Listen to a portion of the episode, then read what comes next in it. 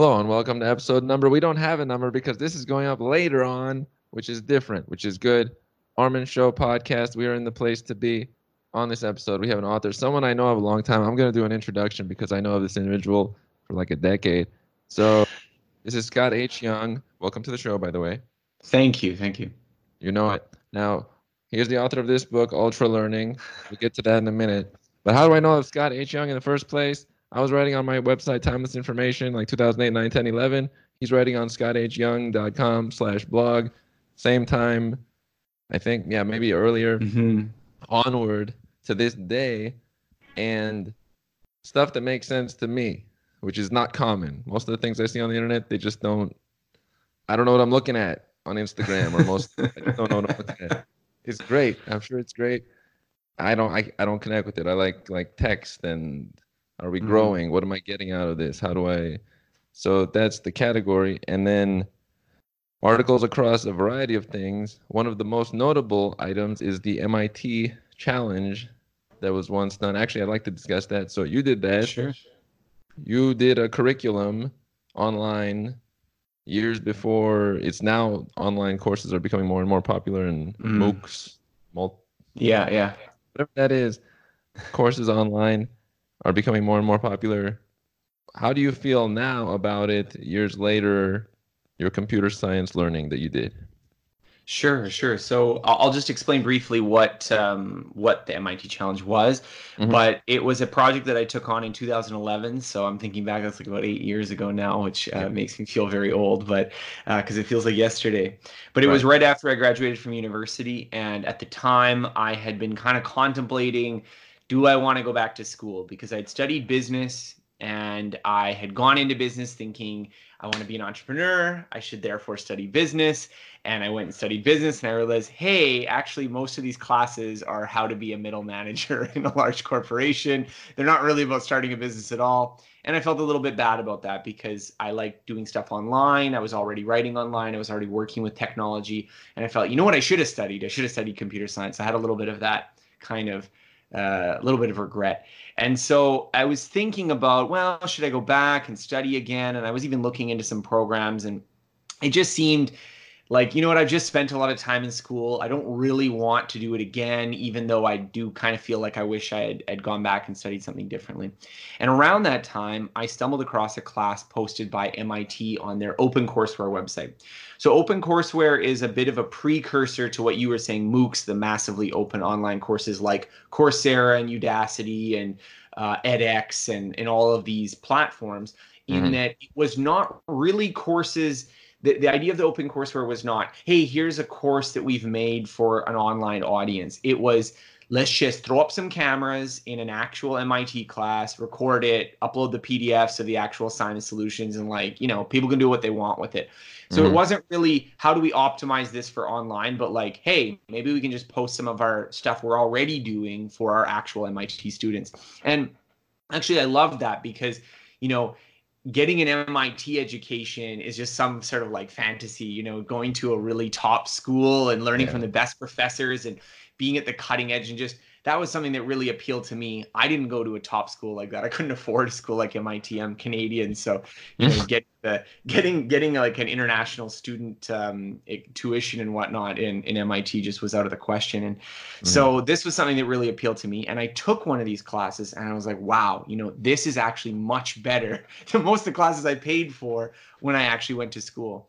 And Mhm. so uh, that kind of initial experience was like, well, wait a minute, you know, if if you can do a class, Mhm. why not try to do a degree? Well, why not try to do something different? And that interested me a lot more than going back to school. Well, for one, it was a very low cost. All I would have to pay for was some used textbooks.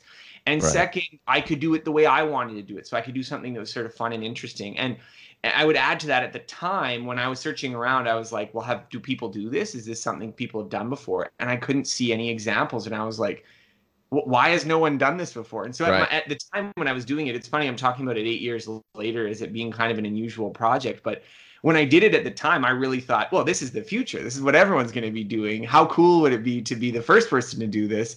And so um, I did this project that I called the MIT Challenge. And, and I even called the MIT Challenge because I thought, you know, other people might try to do the same thing. And I, I'd like to come up with a format. Mm-hmm. And so, obviously, learning from online materials MIT posts is not the same as attending MIT, as uh, as you know, and any, any MIT student will point out. However, I think if you make some simplifications, so if you make up for the fact that the material isn't always complete and is always perfect, you can actually get really close. And that was really what I was trying to do uh, with the MIT challenge. So that was a project I took on in 2011, which uh, which I did over a year of learning MIT's uh, undergraduate computer science curriculum. Now, if I look back, and especially after having written this book right here, there is a lot of things I would have changed about that approach to that project just based on what I know now about learning and what I know now about um, what I know now about the application of skills. So, for instance, uh, although I'm very happy about how I did the project, um, one of my ideas was that well, getting an MIT education would be like the best way to become a good programmer. Mm-hmm. But now that I've gone through it, I feel like it's the best way, perhaps, to understand computer science dip- deeply. But that's somewhat different than becoming a programmer. I did do a lot of programming, but there were tons of classes that had no programming. And if I were to like, you know, hey, I want to build web apps, I would maybe build a different curriculum around it. But those are mostly nitpicks. I still feel really good about the project, and I'm still really glad about the time I spent doing it. And I'm happy that you know it continues to encourage other people to pursue that kind of self education today. It's a wonderful feature. I saw a book yesterday about designing your own web app. Maybe that book would be more specific to that than even the the courses. That are there. yeah, yeah. Well, there's lots of stuff you can do. Like that, really learning any subject is not just about learning a degree. It's about you know how do you get the skills that you want to acquire, and that's really what I tried to write about in this book. Is not just how can you you know get an education online, but really how do you learn skills that are important to you in your life. Mm-hmm. Now, one thing I want to check is when you were younger, early on. Mm-hmm. Did you see a difference between you and the person next to you?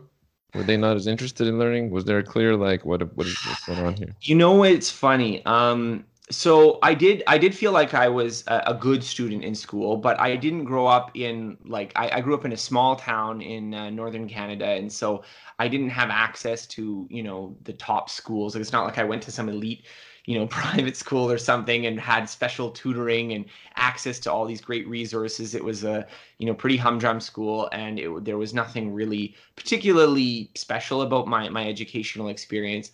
I think what got me interested in learning was was a more practical consideration that around the time i was 15 i got this idea that i wanted to uh, start my own business and I wanted to run a business. And that kind of pushed me to learn a lot of things outside of the school system and mm-hmm. really kind of started me on this idea that if you can learn things well, like if you are able to acquire skills in an efficient and effective manner, mm-hmm. it's just like a superpower for everything else you want to do in life. So if you know the right way to learn programming, to teach yourself programming, or to teach yourself a foreign language, or to teach yourself, you know, marketing or business or all these kinds of things, then that gives you an ability to be like, hey, I don't know how to do this right now, but this is the way that you would go about it. So I think those practical considerations of, well, I wanted to start a business and it kind of went through various um, iterations really motivated me and i'm sure it, it has for you as well with you know having your podcast and your blog and your other things that you've done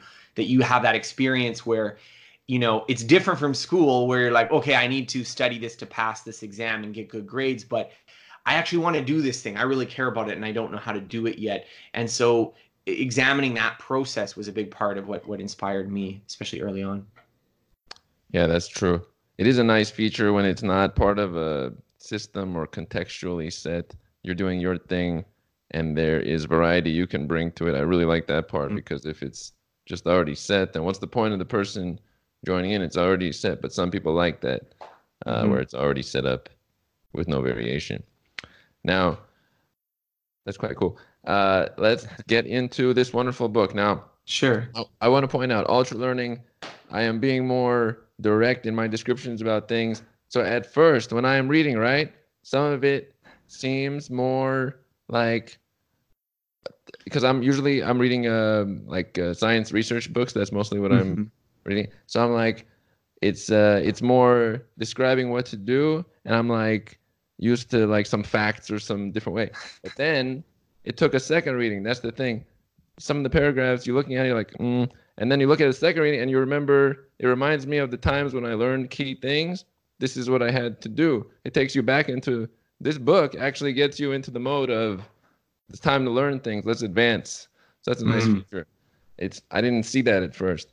So then it takes you back to like, oh, if I want to do heavy recall, for example, uh, that'll be way more valuable. And it makes sense. They don't do that in school systems, but uh, the challenge is worth it. So it has a nice feature of bringing you back into that learning space that I I slightly forgot about, and I'm sure other people, if they weren't in there already, this would get them to it. Yeah, so this feature that. Mm-hmm. Now, when you wrote it, mm-hmm. why'd you call it ultra learning versus learning? learning. Well on well for one i think that uh, ultra learning is perhaps a better title for a book than just yeah, learning. Yeah. but it was a concept as well. No the but it, you, you make a good point. But the book is really about learning but i would say that um, how i got into writing this book was encountering people who had taken on like kind of interesting sort of crazy um, self-directed learning projects. So in the book i define this concept ultra learning to be people who take on or sorry projects that are both self-directed and particularly aggressive. So it's just sort of an overlap of these two features. And you'll read in the book, as I, I, do in the opening chapter, I give tons of examples of people who have taken on like kind of, well, that sounds like a crazy, sort of interesting project. And the, the sort of motivation for me to write this book and as an angle for writing the book, rather than, as you said, just calling it learning or the science of learning or something, was right. that I felt like this approach to doing things, and it is an approach, it's not just you know this is not just what everyone does let's say right. learning is that a lot of people they mostly do their learning in sort of formal context in school so that wouldn't be quite as self-directed. And then a lot of people don't learn things in this kind of aggressive focus on effectiveness. They're often you know what's fun they dabble a little bit and then they get a little better over time and this kind of thing. And so for me i wanted to explore what do people do when they're really focused on how do I get sort of a result and they're sort of not caught up by some of the things that we normally do where well I'm afraid to do that or that's frustrating or that's difficult. And so when I did the research for the book I found all these fascinating stories like Nigel Richards, who uh, won the French World Scrabble Championship without speaking French, or Eric Barone, who uh, did all the music, art, programming, etc., for a video game, and it ended up selling millions of copies. Or Roger Craig, who built a, an algorithm to study Jeopardy trivia and won hundreds of thousands of dollars. So I, I, I liked these really big, dramatic stories for it, and using them as a lens for viewing the ordinary learning that we're doing. Because one of the things I found as I digged into a lot of the science and the research that the people who are doing these ultra learning projects have just happened to stumble upon. These are all the right combinations you need to have in place to learn really effectively. And so for ordinary people, uh, what one of the things you, you you talked about, like it puts you in the learning mindset, is that a lot of people I talked to after they read the book were like, hey, you know what? This is actually what I was doing when I was learning something well in the past. So they think about the time that they really got into dancing or they really got into photography or they, re- you know what? Hey, that was when I was doing this. I was doing all those things you were talking about. And so my goal here is not to present ultra learning as some mysterious thing, but to present it as this is a way of distilling what works in the things that you've done in the past and refining it in a way so you can apply it to the places that maybe it hasn't worked out for you or the things that you're afraid that it might not work out for you in the future. So really this was a process of how do you distill and refine what is the essence of learning well? And i think looking at through the lens of ultra learners looking at through the lens of people who have taken on really audacious projects is often an interesting lens because you know to do these kinds of accomplishments these people must have been doing something right and that's indeed kind of what i found. Mm-hmm. This is true. It really does put you in that space. So anybody that actually looked at it would start to, if they didn't learn much before in specific categories, which I can't really picture, mm-hmm. they'd get into that zone in some form. And if they did, this makes you start thinking, okay, I'm ready to go. Let's go do it, which is yeah. nice. One theme I noticed throughout the book, which I liked a lot, is a broad view. Uh, you talked about meta learning. You talked about how uh, individuals that were experts in their field, when they look at something, they don't just look at the question like this is the detail of the physics problem, but what kind of problem is it? Bigger picture. Yeah. Can you speak about the broad view that brings? It's almost like the broad view automatically you're learning as you're doing it. Yeah. So one of the things I found when I was discussing the research is that uh, how you think about problems. So you're referencing this um, important research that was done by ooh, I'm not sure that this one was done by Michelene Chi, but I I will say that right now, although I might have to check my citation after. Mm-hmm. But the uh, the research was studying um, the differences in how physics students, so people who are in undergraduate physics versus physics professors or people who are experts, approach physics problems. And one of the observations was that the students tend to look at surface features of the problem. So they will like, does this involve a ramp or a pulley? Whereas the experts see past that and say, oh, this is a conservation of energy problem, or this problem is about conserving momentum. And so they're naturally working on a deeper set of principles. And one of the things, you know, you mentioned which I, I, brought up in the book is that we'd all like to think in terms of principles.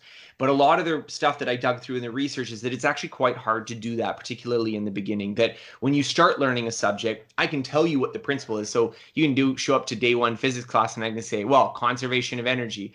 But it takes a lot of skill and a lot of experience to be able to see that from the problems that ah this is a conservation of energy problem. The more natural thing is this is a pulley problem or this is a right. ramp problem. And so the key here is that um, one of the things that I found is that there's this concept called chunking.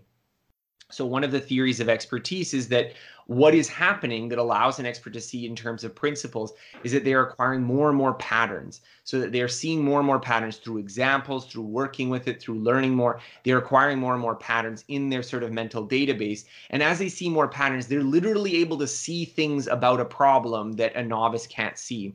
So the classic studies of this. Were done with uh, chess experts. So mm-hmm. chess grandmasters versus people who didn't know chess very well. And the way this chunking idea came about is that you give people a chessboard and you put the pieces down from some chess position and you ask them, okay, I'm going to show you this chess position and then I'm going to take it away.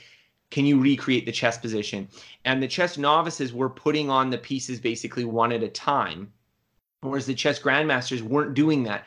They were putting on whole patterns. Well, okay, so there was actually a fork here between the knight and this one so i can put those down all at once and and this one's here and they're putting them down in larger chunks.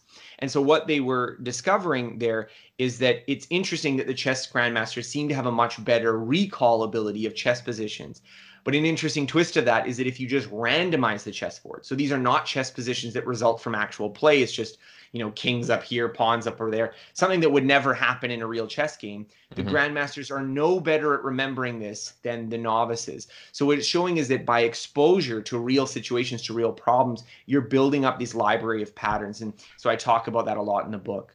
Mm-hmm. Yes, you start to build like, oh, this is the form that this takes. Mm-hmm. This is mm-hmm. this kind of defense or offense. It's a nice right. feature.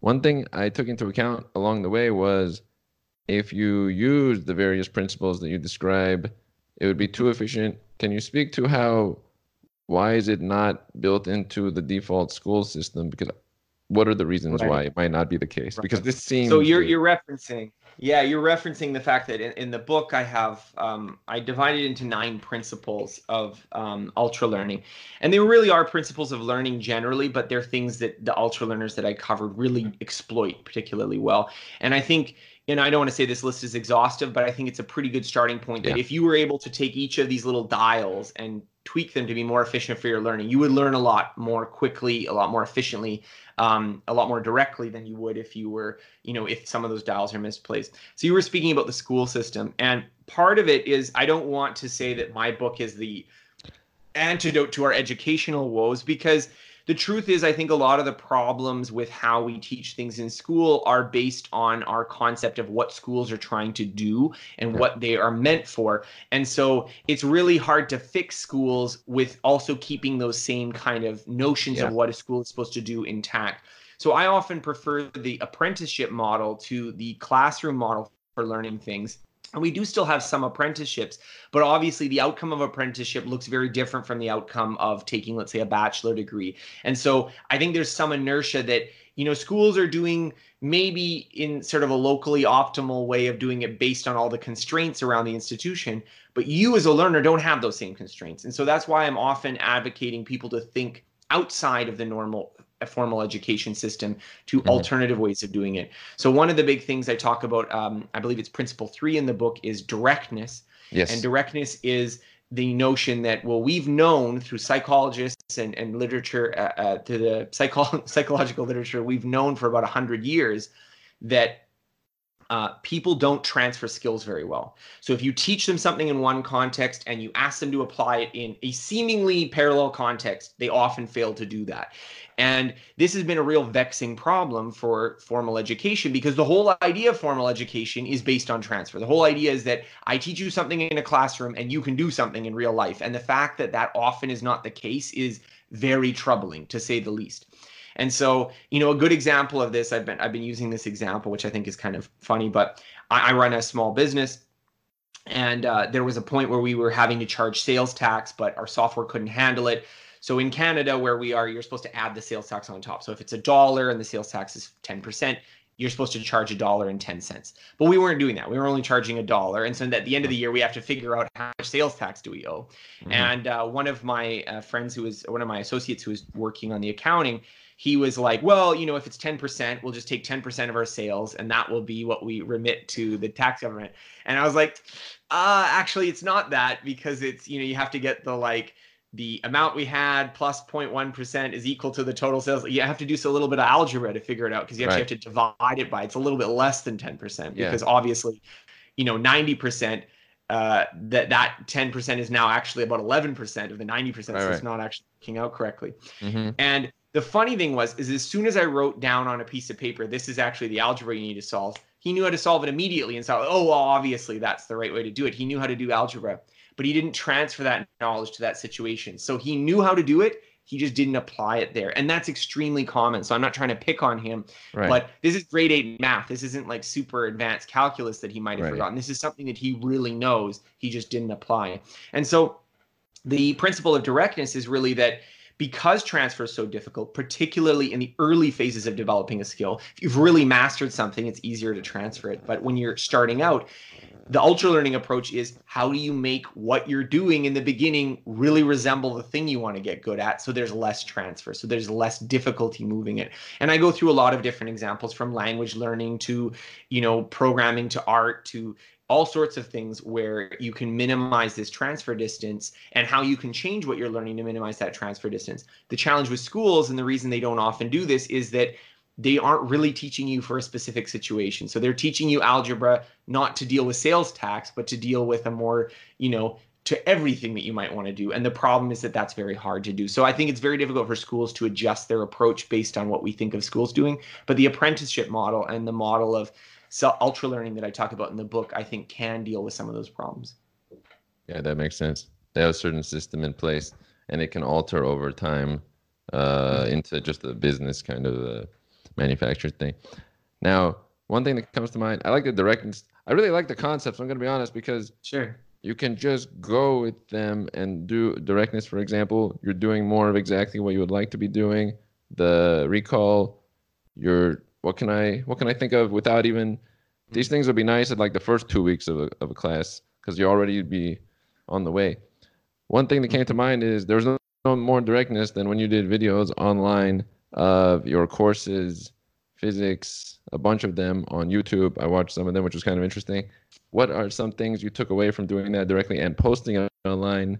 Was there any commentary that came back and you felt? So you're talking about the um, the recent project I did for learning yeah. quantum mechanics. Mm-hmm. Yeah, yeah. So that was a fun project because when I did the MIT challenge, this was again eight years ago. It's mm-hmm. funny how much has changed even since then. I mean, eight years isn't a super long time, but one mm-hmm. of the things is that we were talking about these MOOCs, these uh, massively open online courses. They didn't actually exist when I was planning the project. There was only open courseware. So oh. that was something that it was like, you know, people are like, oh, why didn't you get like a certificate and do it through like edX or Coursera? Well, actually, those things didn't exist while I was doing that. So it was, it's really a lot of things that have changed. And one of those things uh. is people live streaming projects. And uh, one of the challenges I had definitely doing the MIT challenge is that I'd be studying all week, just you know, learning this material, and then I gotta share something. I gotta share something about my approach. I gotta set up the computer and record a video and scan stuff, and it was a lot of extra work on top of that. So it can be a little bit of a balance between documenting a project and publishing it. Obviously, that's not super important for people who are just doing things for themselves, but yeah. as a blogger and as someone who tries to show these things, that was often an issue. And so live streaming really interested me because I was thinking, well, what if you didn't try to separate the two? Just the whole thing was being documented from start to finish. So uh, that one there was more of a test. I wouldn't say that it was like a grand, ambitious project. It was just you know, let's do this on something that I understand fairly well, which is taking MIT classes using their free online materials. And so I decided to do um, 804, which is their intro quantum physics class, uh, teaching the sort of first level of quantum mechanics. And no, it was a good class. I, I enjoyed doing it. And obviously, the the approach that I took there is very similar to what I would have done during the MIT challenge. Not exactly the same, but very similar of, you know, going through the the lectures and working through the problems and then preparing for a test and, and trying to build that sort of intuition and insight in a limited period of time. Mm-hmm. Yes. I like watching the thing is I have sometimes watched things that don't exactly uh, like for example I wasn't looking to learn the quantum mechanics as I was watching or a long time ago uh, when I was watching like in 2009, you know Gary Vaynerchuk, the business guy. Yeah. I would watch his wine videos. I didn't drink. I still don't drink wine, but I like yeah. the content and the attitude behind it and getting somewhere. Mm-hmm. I like that concept. And then this one, you can see you went through it because it's funny after the fact to look at it a certain way, but who's doing that? Almost nobody. So it's worth taking into account. I like to take into account. Yeah. These are special things, each thing. Now, a different category of learning that you have also excelled at and have looked at other people who have done it is language learning. Mm. What are some of the languages you have learned?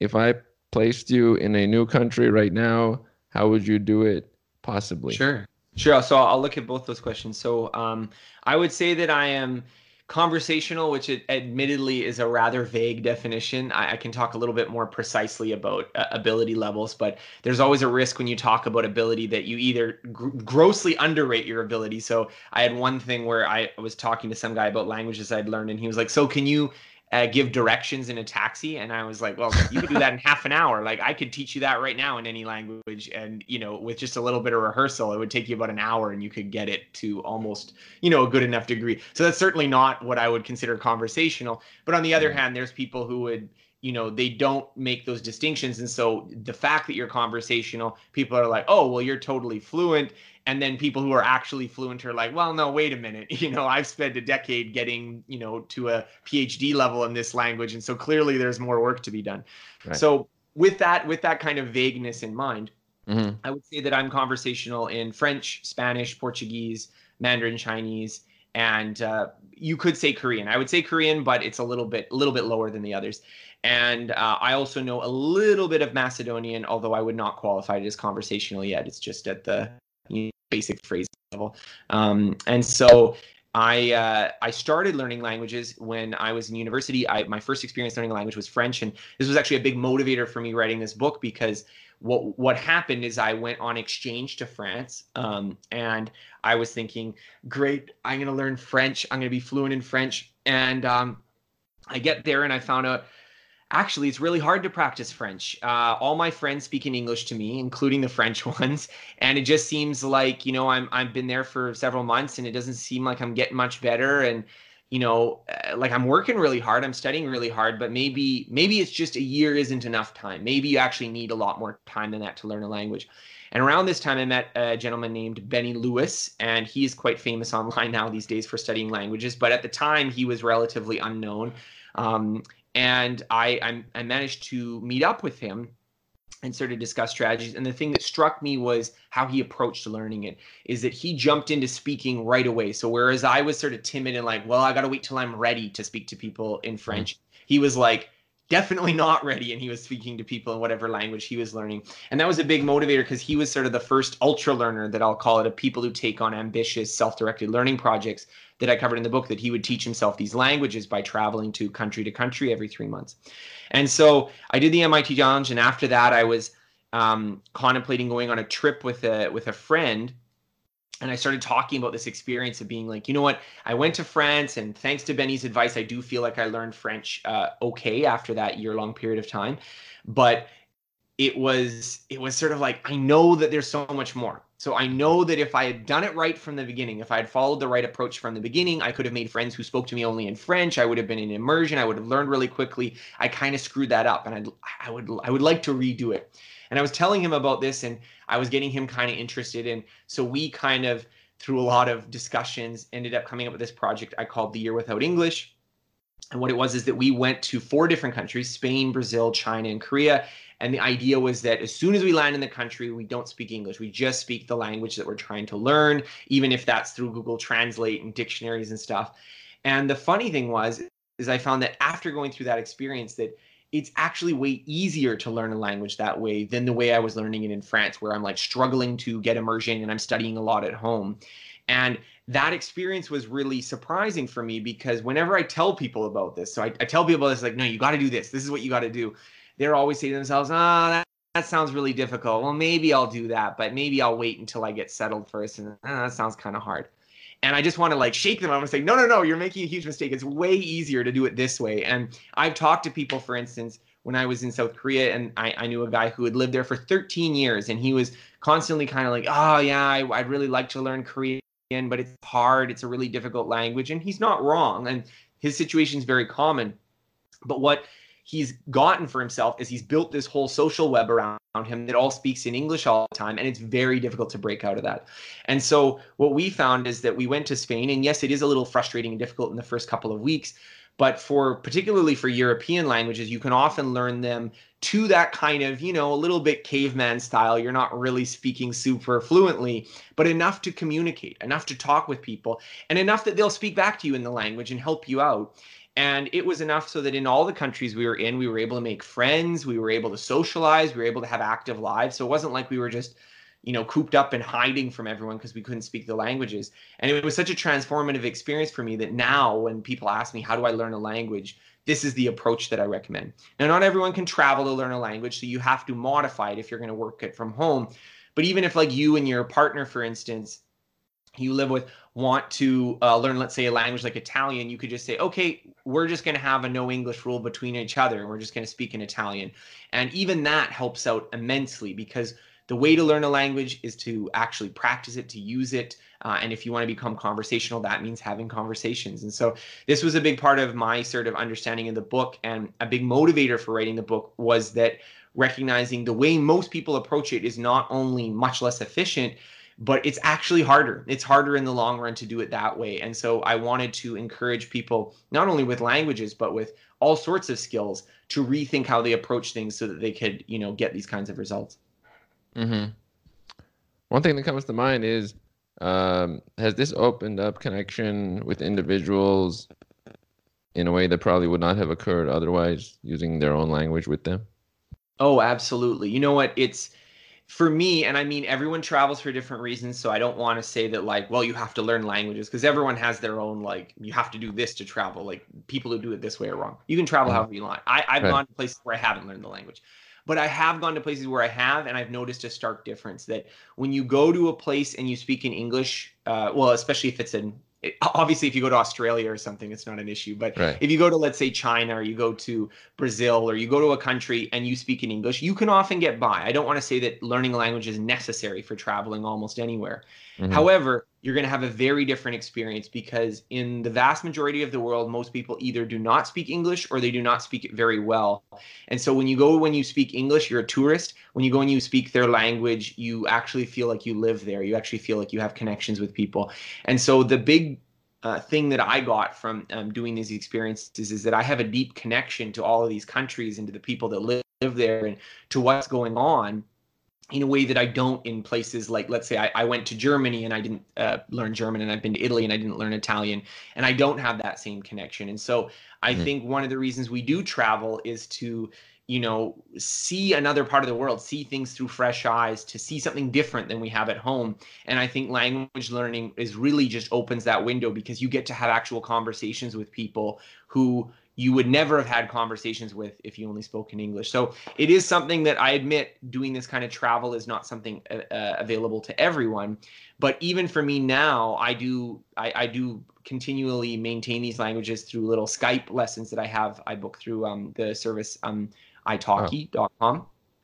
That's italki.com, and uh, I have these little conversations with people where I, you know, get to find out what's happening in their country, what's happening in their lives, what's their perspective on things. And so it's a little bit like mini travel that I get this kind of window into, you know, what's going on in Brazil right now, or what's going on in Korea right now, or what's going on in some of these other places in the world. So even if you don't get to travel, I think languages are a way of traveling, a way of experiencing new things. Mm-hmm. That's definitely broadening. Nice feature to use such a website. One thing you point out uh, a little bit ago was the person that said, "Oh, it's a little bit hard. I need more time." Or you would think like, "I was here a few months, but maybe I just need more time." Is there any situation where actually that makes sense, where you need more time, or is it most likely you're not doing the right. Well, so the book, the way I, I, you know, there's always situations for everything. So I don't want to, I don't want to say this is universal um, idea. The idea of ultra learning is that for most people, we want to wait until we're ready to use something because we're afraid of negative feedback, we're afraid of getting an answer wrong, afraid of not using it, and I go through a lot of science which shows that, for instance, with the concept of retrieval, if you get students to um, study, if they don't feel ready, they're mostly going to review, meaning they're going to reread their notes if they don't feel ready. Only if they really feel ready will they optionally select to do what we call retrieval, which is to test yourself to try to remember what came up in the class or the lecture. But it turns out if you force students to do that retrieval, if you force them to do it, so you, you can't review, you have to do free recall, they will end up learning the material better than if they do the review. Now, this is just a small example, but I found numerous situations where if you you force yourself to do the somewhat harder thing, you actually get a lot better results. And so, language learning, I think, is definitely a situation where most people wait way too long to start practicing it. Um, most people think that you need to actually know things to practice speaking a language. You don't. You can actually pull up your phone, get Google Translate, and just read stuff off and and get people to type for you and, and translate it. And you can interact with people that way. Now, is that ideal? Is that the ideal starting point? I think that from my own personal experience, that's doing that from the very zero experience. So if I was going to learn, I don't know, Mongolian right now, which I don't know a single word, and I pulled up Google Translate and was doing Mongolian, that would not necessarily be the most efficient approach. I do find that having some foundation makes it a little bit easier. Now, I'm very hesitant to say this because every single person what they think the foundation you need is much much larger than the actual foundation you need and so what i typically recommend is what I talk about in chapter three, which is, or sorry, uh, principle three, which is directness, is always start with the real situation you want to apply, even if you're not ready yet. Because even if you're not ready yet, that activity will still be a placeholder so that when you are ready, when you can maximally use it, you're already in it and you're not waiting too long. So we're talking about languages right now, which would mean do a little bit of conversation, even if it's not very fruitful from the very first day even if you're doing some studying, which is maybe a little bit more useful for that first little bit, just because then you're going to get into actually applying it quite quickly. Whereas the opposite, where you spend a lot of time studying and then you go to apply it and then you have transfer problems, that won't happen. But this is true more than just languages. You want to learn programming, start by trying to program something you care about. And yeah, if you can't quite do it, that's fine. And you need to work through the exercises to get you to that point, that's fine. If you start from, I'm going to build a little like, you know, text game or I'm going to build a little like thing that is going to be fun for me. Um, that will get you going more than if you just work through exercises as they're prescribed. So there's a, a lot of generality to this approach. And one of the things I wanted to do is that often we have an experience of learning something specific. And you know you've maybe gotten through your engineering classes in college and you know how to study engineering. You know how to learn that thing. But then when it comes to learning french you're like well i don't know how to do this. Or learning dancing or learning photography you're like oh who knows right? And so what i've tried to do in this book is these are actually the principles that if you see it in the things that you've learned well oh yeah i was doing that when i learned these things well then now i want you to see it in the things that maybe you haven't learned well in the past or that you're afraid of learning or that you have to learn in the future or even just you know what i was learning well but i could tweak these things a little bit more and get even better. So that that was sort of my goal in writing this book. Mm-hmm. i like a couple of the points you brought up. One about the foundation individuals thinking they need a bigger foundation mm-hmm. than they actually need. I like to. I've probably been the most sociable person in Los Angeles for the past some years, and I have friends that they're not as much, and they'll always yeah. sometimes find reasons like, "Well, I need a this, or I should I should know them, or it needs to be part of," and it's not the case. And then the the other point you bring up, I like that connecting off of what you like or your strengths, something you wanted. I wanted to make this program, let's say. So mm-hmm. I tried programming before, but I didn't really have a thing I wanted to program. I was just wanting to learn the code, kind of. Yeah. That doesn't work too well. But if you have like a thing where I would like to make this Pong or something, then you're motivated to go through the process, which is a nice feature there. Mm-hmm. I like those two points. Now, one thing I want to bring up here is I sort of think of you sort of when I think of Cal Newport because you guys have yeah. depth and focus on ability. Uh, he wrote Deep Work and his most recent book, which for some digital reason, minimalism. Yeah, yeah, yeah, uh, great books. And so I wanted to bring up in relation to that your view on distractions currently. Uh, do you even get affected at all? I feel like you're in a good place of momentum, so I can't picture it. But how do you view the distraction space. So I have a whole I have a whole chapter of the ultra learning book, which is devoted to one of the principles that I, I titled focus. Mm-hmm. And focus, uh, when I started doing research for that chapter, I was very interested in it from like a cognitive perspective. I was thinking like, well, is there like some way to optimize your attention? What's the relation between attention and learning? And I dug through a ton of research. Um, turns out attention is not as well understood as a cognitive phenomenon as let's say memory for instance so there's not quite as much like really interesting research that i can bring up there there is some interesting stuff about the level of um, alertness and how you learn things but one of the things that I, I realized as was reading this is that actually managing these kind kind of fine cognitive details of attention not important. For most people the main problems are i procrastinate too much i start working on something hard and i quit too early i get distracted i pull out my phone or you know i i know i, I want to start well like what we were talking about about your friends that you know i know i should be doing x but oh i'm afraid of doing that. I'm not doing this. So for me what i realized in writing this focus chapter is that focus is much more about the emotional end of things than it is about the cognitive. It's, it's much more about how do i feel about doing this? rather than how am i how am i using my mental tools to actually process this? And as i was digging through this and looking at a lot of different sources of research one of the things that kind of came to me is that a lot of the problem is that when you have an aversion to doing something and learning is often frustrating you know I, I love learning things but i often get frustrated learning things I'm often, ooh, I don't know whether I want to start doing this because I'm going to be embarrassed or I'm going to feel bad or, or whatever. So there's always going to be some maybe hesitation to learning, and that can create procrastination. And so what we what I talk about in the book is a lot of different tools for sort of dealing with that. And one of them is just simply to notice when you are doing that. So notice when you are saying to yourself, like your friends were making an excuse to say, oh, well, no, actually, I need to do this and this. Well, that's really just a rationalization. What what what is really happening is that scares me and i don't want to do that and i'm looking for any reason i can come up with that will justify me not doing that and so what i find is better is instead of just saying to yourself well if you don't have a reason then you should do it and you should feel really guilty that you didn't do it. But just recognize you know what? Actually i am a bit afraid of doing this. I am a bit afraid of speaking this language for the first time. I am a bit afraid of practicing recall and, and realizing that i don't know anything for this test. I, i'm a bit afraid of doing a practice test right now for this subject that I, I don't feel I understand very well. And once you recognize that that's what you're dealing with, then you can start working through coping mechanisms. So, okay, I'm too afraid to speak to someone right now, but maybe I can just, you know, uh, get a tutor here and practice a conversation. Maybe that would be a bit better if, if that's a bit too uncomfortable. Or maybe I'm afraid of doing this sort of free recall. But what if I just, you know, expect to fail and just like, you know, lower my expectations so I don't actually have to do very well. So there's all sorts of like little coping mechanisms you can do to get forward, but only once you stop being in denial about your own procrastination.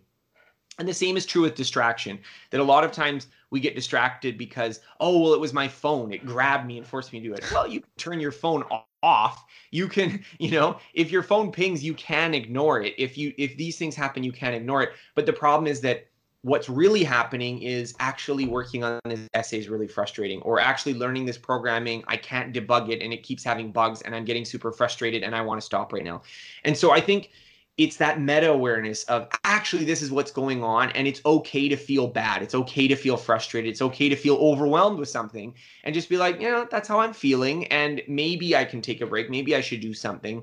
But realize that's what i'm doing is because i'm feeling bad about this and i'm trying to avoid it or i'm trying to quit.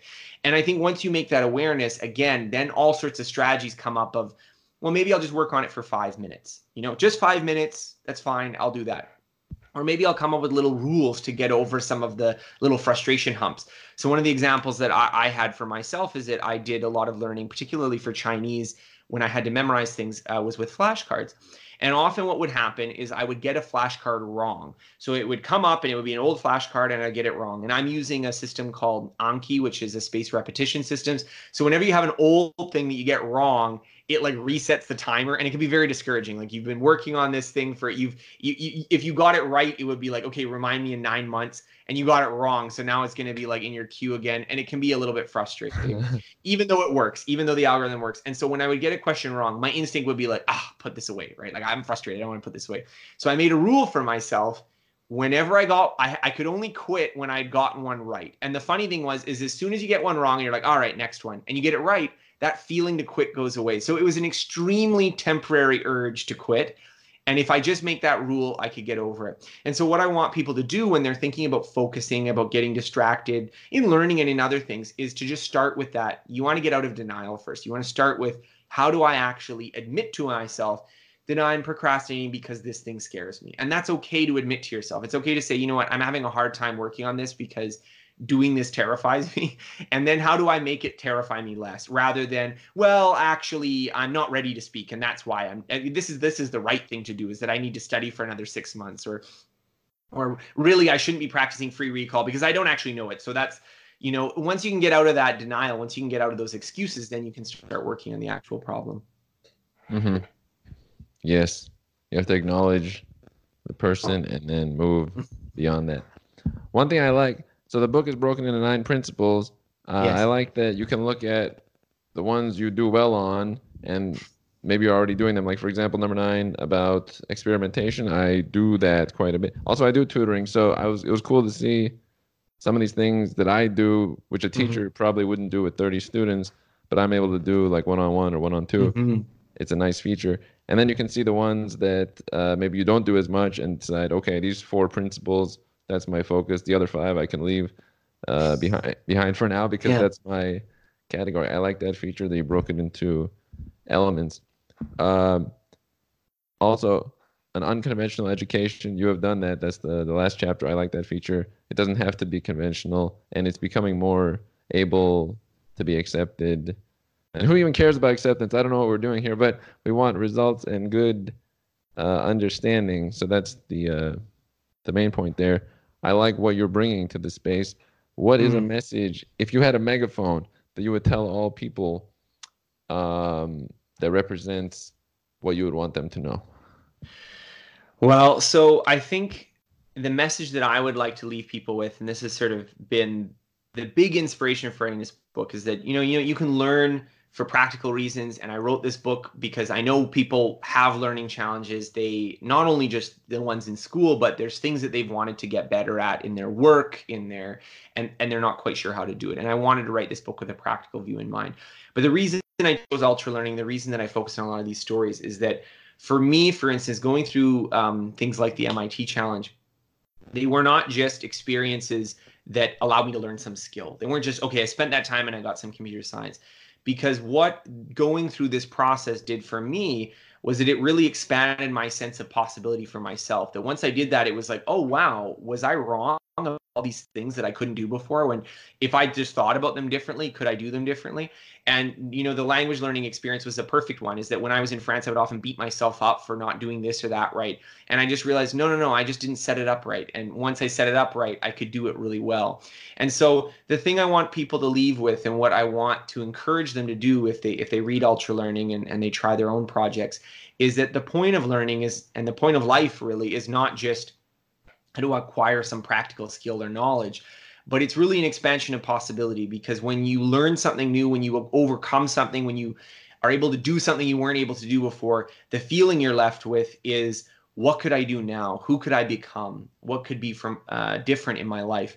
And so that's really what I want to leave with in this book, and that would be the megaphone that I would shout out my message: is that the world is a lot more understandable and learnable than you think. That the things that you think you're bad at, you could become good at if you put in the right approach, and that for a lot of people, they box themselves in in this little box of this is what I'm good at, this is who I am, and it's in this box.